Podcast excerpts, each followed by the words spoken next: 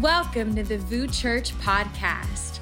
Today, Pastor Manushka Charles concludes our collection of talks, The Art of Joy Life Lessons from Philippians. In this message, class is in session, redefining contentment and sharing three daily practices we can adapt to shift our perspective for a life of joy. Let's lean into the message together. Like Luke mentioned, we have been in a collection of talks called The Art of Joy. That we've been taking time to study the book of Philippians, and I heard today just over thousands of people have downloaded our online journal. And it's amazing to know that as a church, as a body, that we're taking time to go through a book of the Bible, to, to pause and to hear what God would say. And the book of Philippians, it's, it's a short book it's about four chapters long. You could probably read the whole thing before I end my sermon. But it's just a short letter that Paul wrote to the church that he started in Philippi. And it's really interesting to know the position that Paul was in as he writes this letter. He's writing this letter from prison, but the content of the letter, he's talking about joy he's talking about contentment that he is encouraging these body this body of believers and he's telling them how they can live with joy. And given his circumstance you think that he might talk about something different. But what he does is he invites the church at philippi to imitate him. He invites them to learn from him to to learn what he has learned. Philippians 2 verse 17 through 18, it says, But even if I am being poured out like a drink offering on the sacrifice and service coming from your faith, I am glad and rejoice with you. So you too should be glad and rejoice with me. That he's like, I, can, I can rejoice even in the midst of my circumstance. So you too can rejoice with me. And so today, as we're closing out this collection talking about the art of joy, I'm going to take some time to talk about the art of joy through contentment. See, an art can be defined as a skill at doing a specific thing, typically one acquired through practice. And what I've learned about joy is that joy is a gift, but it also takes practice. That it is a skill that if we desire to have a level of joy that is mature and deep, that it is going to take practice. And the way that I know this, because I look at what Paul is saying and I'm like, how could he have joy? Like, I'm not there yet. How could he have joy in what he faced? And, and so when we look at Paul's life, we realize that there is a maturity to joy. That I don't just want surface level joy and I don't just want surface level peace. I don't just want a measure of it. I want the whole thing. I want the fullness of what God has for me. And I believe that as we look to the text, we can learn from Paul. So we're going to read Philippians 4, verses 4 through 13. It says, Rejoice in the Lord always. I will say it again, rejoice. Let your gentleness be evident to all. The Lord is near. Do not be anxious about anything, but in every situation, by prayer and petition with thanksgiving, present your request to God. And the peace of God, which transcends all understanding, will guard your hearts and your minds in Christ Jesus. He says, finally, brothers and sisters, whatever is true, whatever is noble, whatever is right, whatever is pure, whatever is lovely, whatever is admirable, if you have anything excellent or praiseworthy, think of such things. Whatever you have learned or received or heard from me or seen in me, put it into practice, and the God of peace will be with you. He says, I rejoice greatly in the Lord that at last you re- renewed your concern for me. Indeed, you were concerned, but you had no opportunity to show it. I'm not saying this because I am in need, for I have learned to be content, whatever the circumstance. I know what it is to be in need, and I know what it is to have plenty. I have learned the secret of being content in any and every circumstance, whether well fed or hungry, whether living in plenty or want. And we all know this verse probably in the New King James Version I can do all things through See, that text is probably one of the most used verses in the Bible. It's on t shirts, it's on mugs. Some of y'all got it on your Instagram bio. I can do all things through Christ who strengthens me. But, but it is the most used text, but it's also the most misused. That often it is taken out of context, it's often misquoted. I was at a museum the other day and, and I was reading a quote and it said, Abraham Lincoln. I said, wait, Abraham Lincoln didn't say that. I think I think Jesus said it. I was like, like Jesus said it first. Maybe Abraham Lincoln said it later, but we can take things out of context. We can misquote some things. And I know because I have misquoted and misused this text. Think about when I was in college, I would walk into a final that I didn't study for, and I'd say, I can do all things through Christ. It's like, no, you should have studied. It don't work that way. That's not, that's not what Paul is talking about. See, Paul is not saying that you can do everything and anything. Paul is saying that God will be with you through everything and through anything. It's important to understand the context because God wants you to live out your dreams, that God wants you to accomplish your goals. And there are scriptures in the Bible that would support that, but this text isn't it. See, if we look at the context, he is talking about contentment. Say, I, I have learned how to be content. And so, for the next few moments, I'm going to talk to you from this thought. We're going to learn from, from Professor Paul. I, I call this Class is in Session. Let's pray together. Father, we thank you so much for your presence that is in the room. God, we thank you because you desire to show us what joy looks like. That you desire to meet us, God, at our point of need. And so we just pray, God, that you would speak, that we would hear from you, that whatever it is that you desire to say, that, that God, I yield myself to you and I say, have your way.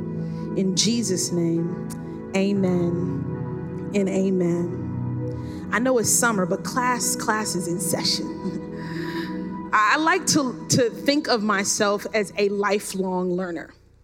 Like, I, I love to learn, I love to read. I am a student of life. Like, I'm still learning how to preach. Like, I'm learning, because if you are not learning, you aren't growing. That, that I want to always constantly be a student. But when I think about how I grew up, I, was a fairly good student.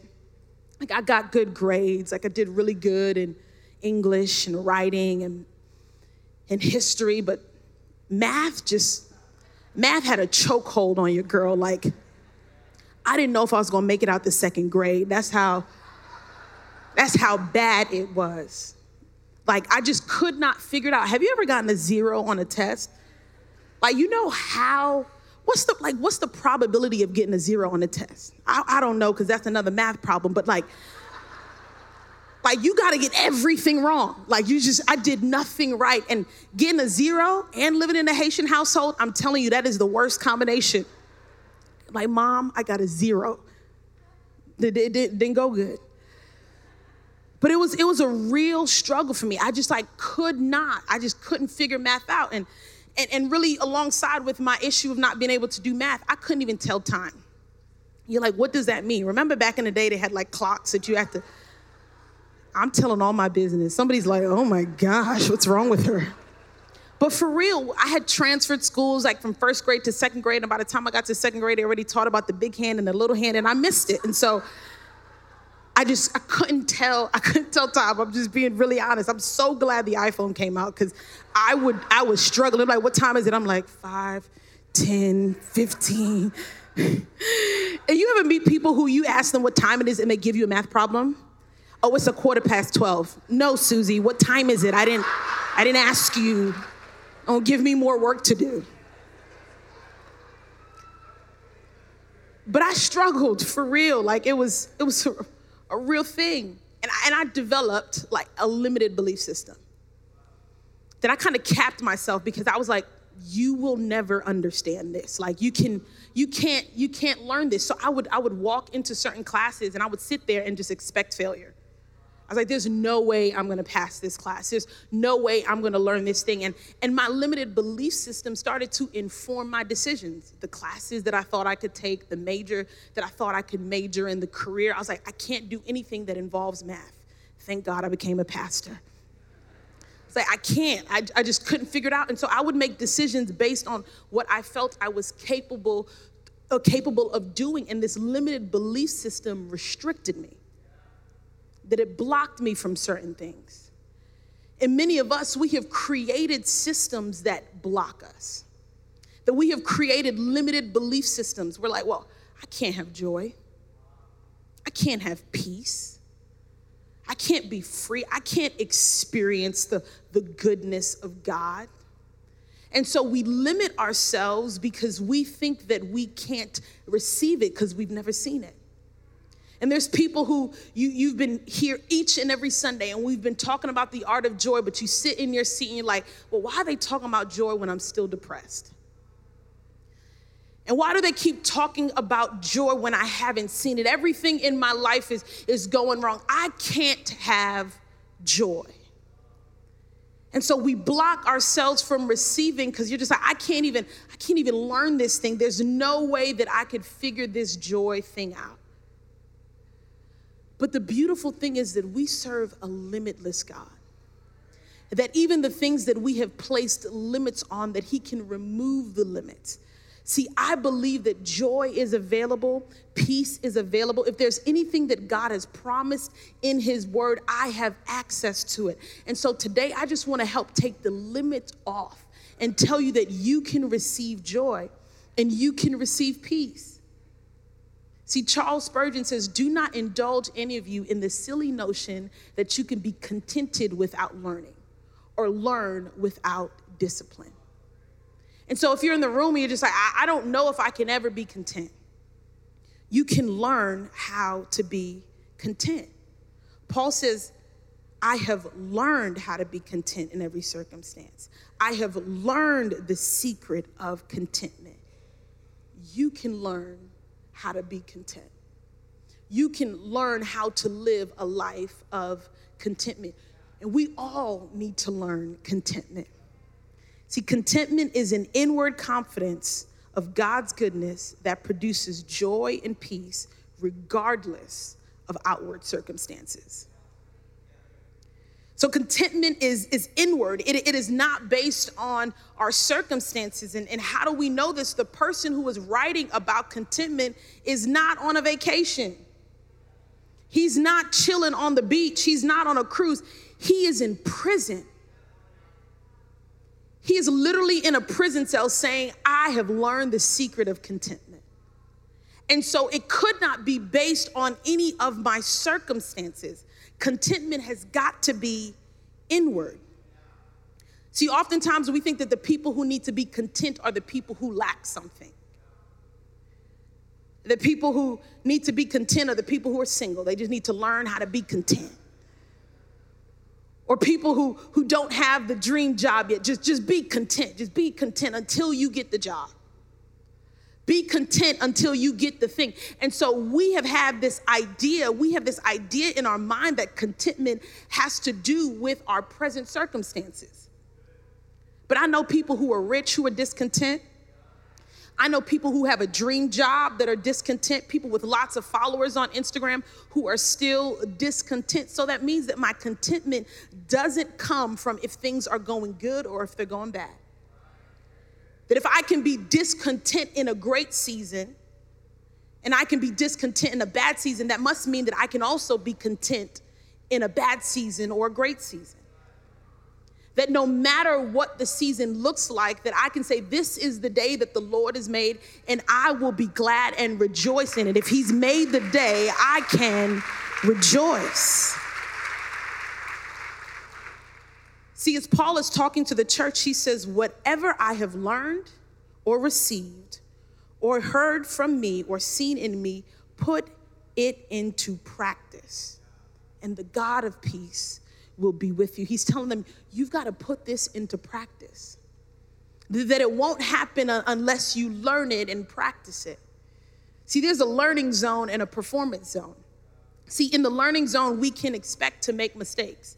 We're gathering knowledge, we're gathering information, but in the performance zone, we are executing what we already know. But to get better in life, we have to live between both zones. That we always have to live between learning and performing. See, even in the areas that we are experts at, the most successful people are those who do not neglect learning. It is those that can go between both zones. So I have to learn it and I have to live it. That I have to learn how to be content and I have to live out our contentment. And so, how do we get contentment? How do we find this contentment? We talked about the who, the what, the where, the when, but, but what about the how? How do we find this measure of joy? How do we find God's peace? I grew up in Brooklyn, New York, had the finest education, except in math, as we've learned. But my, my teacher, she would always start off the day with the aim. We'd walk into the room, and written on the chalkboard is aim. And then it would go into the do now. And she'd always have homework for us. And, and the aim was to focus us for the lesson. It was for us to know what we were getting ready to learn. And the do now was meant to activate our learning, and our homework was meant to reinforce what we have learned. And so I'm gonna go through some things. I'm gonna set our aim, our do now, but you have homework to do. That in order to reinforce what you learn, there is work that you have to do outside of church. So we can come to church on a Sunday and we can receive and we can learn, but then now you have to actually apply what you have learned when you step outside of this building. We only get to come here once a week. But what happens on the other days? There are things that we have to do in order to continue to, li- to live the life that God has called us to live. And so, our, aim for today, I'm gonna set our focus. Our aim for today is finding contentment in every season, in every circumstance. That is our goal. How, how can I find contentment in every circumstance? And there's a few things that we can do practically. There's some things that you can do now to find contentment in every circumstance. The first thing is practice gratitude. See, Paul reiterates at the closing thoughts of his letter to rejoice. It's all here in the text. He says, Rejoice in the Lord. Again, I will say, Rejoice that he is reminding them that no matter what the situation is that they must rejoice. He says always he doesn't say sometimes. He doesn't say when you feel like it. Doesn't say when you have enough money in your pocket. He says always rejoice in the lord always. See our gratitude will protect our contentment when we are grateful, we can live a life of joy. When we're taking time to actually think about the goodness of God and all the things that God has done, we can re- remain content. When we fix our focus on the things that we can be grateful for, we can live this life of contentment. And something practical, practical that you can do, you can start a gratitude journal.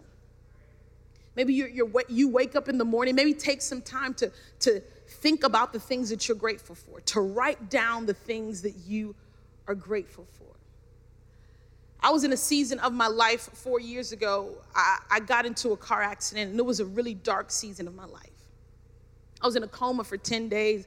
I spent months in recovery. But there were a few things that I had to do daily in order to set my heart on the things of God that this was a, a season that had taken away my joy. It was a season that I felt like I was losing hope, but I had to make up in my mind that I was going to be grateful daily. And so, what I, I, did was I started a little note in my phone. It's still in my phone. I called it recovery. And, and every day that I could, I would write down certain wins. I would write down daily wins. I'm gonna read some, this, this came literally four years ago. I was reading through this. And there were things that, that I wrote. And it's interesting because some of these things are things that I don't praise God for today. Because they were so small in that season, but they were very significant to me. I wrote down, I wrote, today I held my phone better than I did yesterday. I remember trying to hold my phone. I couldn't, I couldn't even hold my phone for longer than a moment to send a text message because I was so weak and I didn't have any strength. But I can't remember the last time that I woke up in the morning. I was like, thank you, God, that I can send a text message. But in that season, it meant everything to me. It's another thing that I had wrote down. I wrote, my voice sounded a little bit better today. I had been intubated, and so my vocal cords were affected, and, and I, I didn't have a voice. I couldn't talk for very long. I couldn't hold a conversation. I had a speech a speech pathologist that came over and was trying to help me uh, create exercises so I could get my voice back. And, and I wasn't sure. Weeks had passed by, and doctors would say, Hey, your voice is gonna get better. And, and it didn't get better. And so when I saw improvement, I wrote, I sounded a little better today than I did yesterday. I wrote, I walked a little bit today. Another one I wrote down was like, I took a shower standing up just small stuff. I went to the bathroom alone today a few times. The last thing I wrote, I wrote, I went to sleep without the help of medication. I was in a season where I couldn't, I couldn't rest. There was so much fear and, and all the different things that were going through in my mind that, that I couldn't sleep. People would come to my room and they would pray over me, and, and I would try to take things so that I could fall asleep. But there was one morning that I woke up and I was like, I actually slept. And so I was like, I'm gonna, I'm gonna write down these small wins. That the season was was dark. The season wasn't an easy season, but I had to make up in my mind See, in a season where it should have robbed me of all of my joy, in a season where I should have been robbed of all of my peace, in a season where everything could have been ripped up under the rug, I was open target for the enemy. I mean, all the things that I was going through, I should have been depressed. I should have been suicidal. I should have lost my mind. There's so many things that I could have been in that season, but I made up in my mind that no matter what I'm going through, that I'm going to give God praise. That it doesn't matter what the season looks like, that if I can be grateful, if I could get in my mind that I just need to get grateful, things can shift and things can move, that I don't have to be in a season where I feel like everything's being ripped up under me, that I had to learn that gratitude was gonna safeguard me. This is what Paul says to the Philippian church. He says that your gratitude will be a safeguard. The text specifically says, Further, my brothers and sisters, rejoice in the Lord. It is no trouble for me to say this to you again. It is a safeguard for you. I want to let you know that your gratitude will be a safeguard, that your gratitude will protect your contentment, that your gratitude will give you peace of mind if you could only just be grateful. And it might seem like I don't have much to be grateful for, but is there anything you can be grateful for? See, if there is breath in my lungs, I can be grateful. If I have a pulse, I can have a praise. The Bible says, let everything that has breath praise the Lord. So, as long as I've got breath in my body, I can be grateful. As long as I've got breath in my lungs, I've got enough to thank God for. That it doesn't matter how the day is going, if He's given me breath, I've got to praise. See, we've got to practice gratitude. But the second thing is we, we must practice praying. And I'm just working through the text. Paul says, Don't be anxious about ev- anything, but in everything, by prayer and petition, with thanksgiving, present your request to God. Saying, petition God. See, petitions usually need multiple signatures. And it might mean that you have to go back to God again and be like, hey, God, I'm asking you this thing again. I'm bringing it to you again, but, but I'm not going to worry about any circumstance. I am going to pray in everything. That we, we've got to create rhythms of prayer. That we have to make sure that we are setting time aside to pray that I've noticed it in my own life that if I do not create or set a time, that life will just take over the busyness of life, the things that I have to do, the things on my to do list. But if I do not make prayer a priority, I might miss it.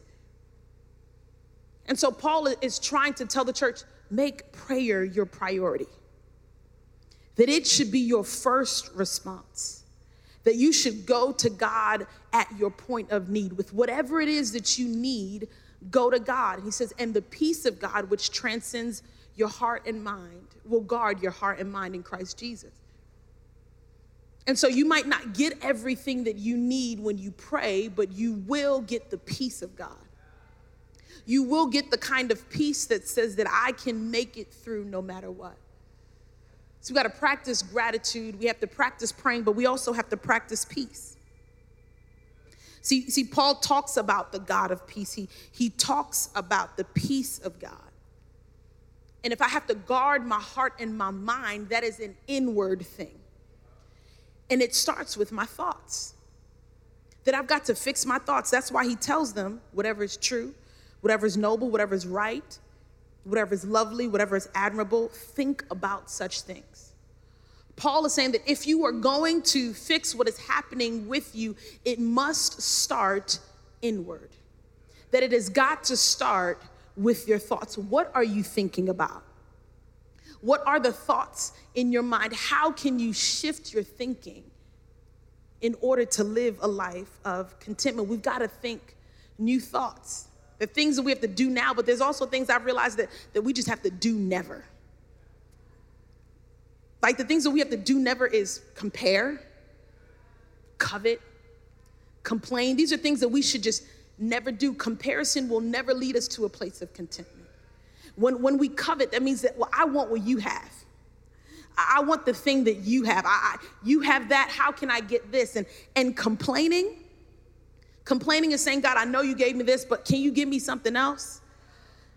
I know you gave me this, but, but I don't, I don't, I don't want it. I, would rather have something else. And, and comparison will rob us from our peace. It will rob us from our joy. See, one of the main reasons why this generation can't have peace is because we are flooded with, with what everybody else is doing. We're flooded with what everybody else's life looks like and what everybody is up to and we desire to be content, but ironically, we're ruled by content. That I desire contentment, but the content that I consume is taking away from my peace and taking away from my joy. That it is robbing me because I go on Instagram and I'm like, well, that means I, I need to live my life like that person and, and, and I need to have this, and I need to have that, and I need to go on vacation like this, and I need to drive a car like this. And I and, and I look at what everybody else has, and all the content that I am consuming is now skewing my view of what I even feel like I need in life. And so I have now placed this unrealistic expectation on life because of the content that I consume. And I look at people's lives on Instagram and it looks great, but their great life was perfectly curated by a content creator. How interesting is that? That, that we're, we're just creating content. But I believe that God wants to create for us contentment that he desires for us to have contentment. And it's not saying that content is wrong, but consuming content without the right filter creates discontentment. That if I'm looking at the content that I'm, I'm, I'm consuming with the wrong lens, it would always lead me to discontentment. Do you know that the average American will spend nearly a month and a half on their phones in 2022? That we give so much time to this, and I don't think we're gonna go back. I don't think we're gonna start spending less time on our phones, but what am I doing when I'm consuming content? How am I filtering the content that I'm consuming? Our world is shifting in a different direction, and we just have to know how to maneuver through it. Like, I'm not gonna get off of Instagram, but I need to know how to use Instagram where it does not affect me in a place that I live with discontentment. I have to filter it correctly. And social media or not, the lives of people sometimes can have us in a place of discontentment. That we can look at somebody's lives and we're like, well, I wish I had that. Or, or, there's this like reverse comparison. It's like a flip on comparison. You look at somebody's life and you're like, I bet it's not even that perfect.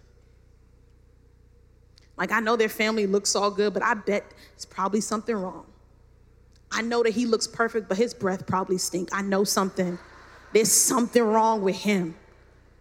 And so we try to justify to hopefully make us feel better if their life isn't as perfect as it seems. We're like, the grass is not greener on the other side. But what if the grass is exactly that green? Like, what if their life is just as perfect? What if they are just as happy? Like, I, I, can't be consumed on if they're happy or if they're not. That somebody's happiness should not create discontentment for me, or somebody's discontentment should not create joy for me. That I should not be happy if somebody's not that happy. That I shouldn't be happy if their perfect isn't that perfect. I'm not concerned. I shouldn't be concerned about their life at all. That it should not consume me to a place of comparison. And comparison has been an issue since the book of Genesis. Cain and Abel, we know their story. They, they both offered sacrifices to God. But interestingly enough, the Bible doesn't tell us why the Lord looked with favor on Abel's sacrifice, but he didn't look with favor on Cain's sacrifice. And the text said, So Cain was very angry and his face downcast. Then the Lord said to Cain, Why are you so angry? Why is your face downcast? And God says to him, If you do what's right, you will you not be accepted. But if you do not do what is right, sin is crouching at your door. It desires to have you, but you must rule over it. God doesn't tell Cain, be more like your brother. He doesn't say, why, why, why can't you be like them? No, he simply tells Cain, You do what's right. You do what you have to do. But instead of Cain working on himself, his jealousy leads him to kill his brother. Like, imagine if Cain took the same energy that he took to plot to kill his brother, to work on his sacrifice, he would not be in the same position. And the energy that we take to compare and to covet and to complain, if we just turn that energy in a place of, okay, God, how can you use me to be better? We could find contentment. The thing about contentment is that we will never get it from an external source. We will never find contentment from an external source, that, that we can never find it in anything but in God. But we can often say, well, when I get this thing, I'll be content. When I get the job, then I'll be content. When I get the spouse, then I'll be happy. And we live with this when and then mentality. And we've based our contentment on when this thing will happen. But then when that happens, then we want God to do another thing. It's always just like, God, God I just need that one thing. I just need, I just need this one thing. I've got everything but the one thing. But I believe God's reminder to us is that we already have the one thing, and his name is Jesus. And that the one thing that we need is in him. That I can have peace and I can have joy and I have purpose and I can find it in Jesus. That he is everything that we need. He is our source of contentment, he is our source of strength. That if we think that more is going to lead us to contentment, we've got it all wrong. That if we think the map of more will lead us to contentment, that was like, what if I have more things? The other day I was looking for something to wear and I had clothes everywhere, but I was like, I can't find anything to wear. Or like I've, I've got all the channels, like I got all the logins. I got everybody's logins for Netflix, YouTube, I got it all. But still, I don't know, I can't find something to watch. At lunchtime, I'm on Uber Eats. I have all the options, but I don't know what I want to eat. That, that more does not lead me to contentment. What happens is I now become dissatisfied because I, I, can't even pick. I was like, I don't even, I don't even know what I want. And now I'm frustrated. And all the things that I that I thought would make me happy has now just left me discontented. But I have to be reminded that my contentment comes from one place. There is only one source for my contentment. There's not multiple sources for my contentment. There is just one source, and it's Jesus. That is the only place that I can find true contentment. I can find temporary contentment in other things, but it won't last very long. That Jesus is the one thing. But oftentimes we can we can treat God like a side piece. We can treat him like a thing on the side that, that I come to church, but the moment that I leave these doors, I'm going to look for something else to make me happy. That I come in a place like this, but I know that the moment that I get in my car, there is something else that I am counting on to make me content. There might be someone else that I'm placing my contentment on, or something, or somewhere. But He is everything that we need. But we have to come to a place where we can actually trust that He is everything that we need. See, contentment is trust. The prophet Jeremiah says, But blessed is the one who trusts in the Lord, whose confidence is in Him. There will be like a tree planted by the water that sends out its roots by the stream. It does not fear when heat comes. Its leaves are always green. It has no worries in a year of drought and never fails to bear fruit. I believe that God's promise for us is as we stay connected to Him, as we remain planted in Him, that we don't have to fear when the heat comes. That we don't have to fear in the midst of drought that if I am connected to the source, I will always have everything that I need. That my seasons might change. But I love what it says the leaves are always green. That my leaves can always be green. That I can always have joy no matter what the circumstance looks like because I'm planted near the stream. I'm planted near the source. In John 15, Jesus says, Remain in me as I remain in you. No branch can bear fruit by itself. I cannot produce joy by myself. I cannot produce peace by myself. It must remain in the vine. Neither can you bear fruit unless you remain in me. If you remain in me and I in you, you will bear much fruit. Apart from me, you can do nothing. See, the fruit of the Spirit is love, joy, peace, forbearance, kindness, goodness, faithfulness, gentleness, self control. All these things that God desires for us to bear. These are all fruits that we can bear but we have to remain in Him. That, that we have to remain close to the Father if we desire to produce joy. That if we desire to receive the measure of joy that God has for us, we have to remain close to the Father. That we have to stay connected to the source. We all might know the story in Luke 15 of the prodigal son the lost son as he's described. That as he was in his father's house, he had everything that he needed. He had protection. He had servants to take care of his need. He had food, you name it. He had everything in his father's house. But one day he, he said, You know what, Dad, give me my inheritance now. I, I want to leave here. I want to go out on my own. So his father, he gives him his inheritance and he goes out and he begins to spend it and he begins to live a wild life, the Bible says. And then he reaches this low point. There's a famine in the land, there's a drought in the land.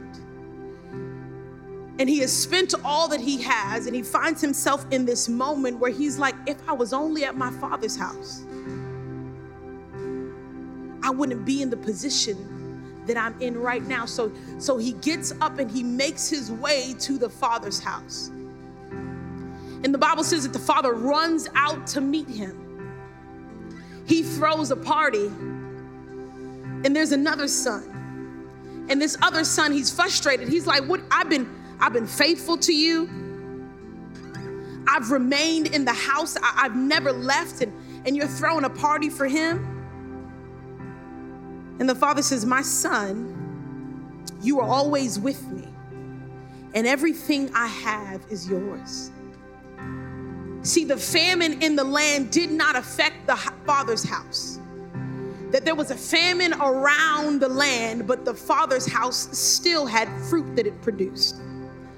And he knew where he needed to run back to in order to get what he needed. The moment that he detached himself from the source was the moment that he was depleted. And many of us in this room, what we just need to do is stay connected to the Father's house that you're looking for answers and you're trying to figure out, God, how can I get what I need? And God's saying, just stay connected to the house. Just stay at my feet. Don't run away from the Father. Even when it gets difficult, I just need you to stay at my feet. I've got everything that you need, that I am your source, that whatever it is that you need, that you can find it in my house. If you need joy, it's in the house. If you need peace, it's in the house. If you need healing, it's in the house.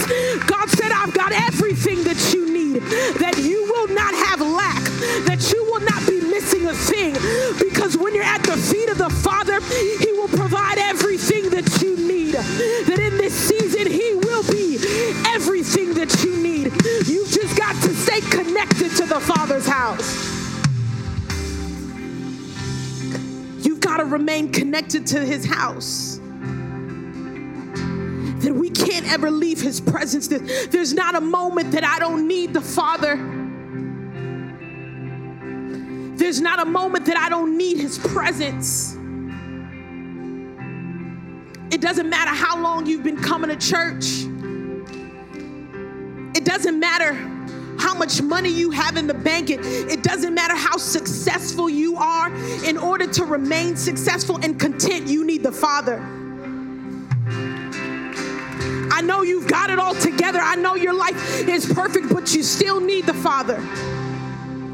There is no way that I will go in my life where I will not need His presence. And if you're in the room, you're just like, I, I, don't have what I need. I, am in a position of lack that, that, that everything is going wrong in my life. Just stay connected to the Father. That He will give you peace that surpasses all understanding that you'll be in a season and people will look at you and say, How do you have joy? You don't even have a job. How do you have joy? God has not answered your prayers yet. You can just tell them, I'm connected to the Father. I'm at the Father's house. I don't got to worry about anything that I've ever remained at the feet of the Father.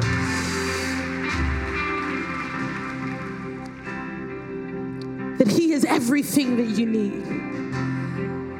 And maybe you're in the house today, you're like, I need to run back to the Father. I need to I need to go back to the Father's house. The beautiful thing is that he is waiting with open arms. That he is running to you, that he is running after you, that he is pursuing you right now, even in this room. He's tugging at your heart, and that tug is the Father running after you. That tug is the, the Father reminding you that he loves you. It doesn't matter how far you've gone, it doesn't matter what you've done, that he loves you. So we're just going to take a moment just to respond in the room. Because I know that this is my prayer. I know that I need to run to the Father. I know that I am in desperate need of Him. I know that I couldn't make it without Him. And so we're just going to take a moment just to sing. And as you sing, that might be your prayer. And maybe you might feel unworthy, but I just want to let you know that He loves you. You might feel like you're far gone, but I want to let you know that He is for you, that He will never leave you nor forsake you, that He loves you so deeply. And so, come on, let's just lift up our hands, let's lift up our voice in this place. Thank you for listening to today's message. At VOUS, we believe we weren't meant to do life alone. We've been created with a unique purpose and designed to live in relationship with Jesus. If you've never surrendered your life to Him, We want to create an opportunity for you to do so today. If you want to say yes to Jesus, would you pray this with me? Dear Jesus, come into my life, be the Lord of my life. I trust you with my past. I ask that you guide me in my present, and I even place my future in your hands. I'm yours, Lord, now and forever. In Jesus' name, amen. If you made the decision to follow Jesus today, we want to partner with you in the next steps on your faith journey. Go to vouschurch.com slash online. We love you.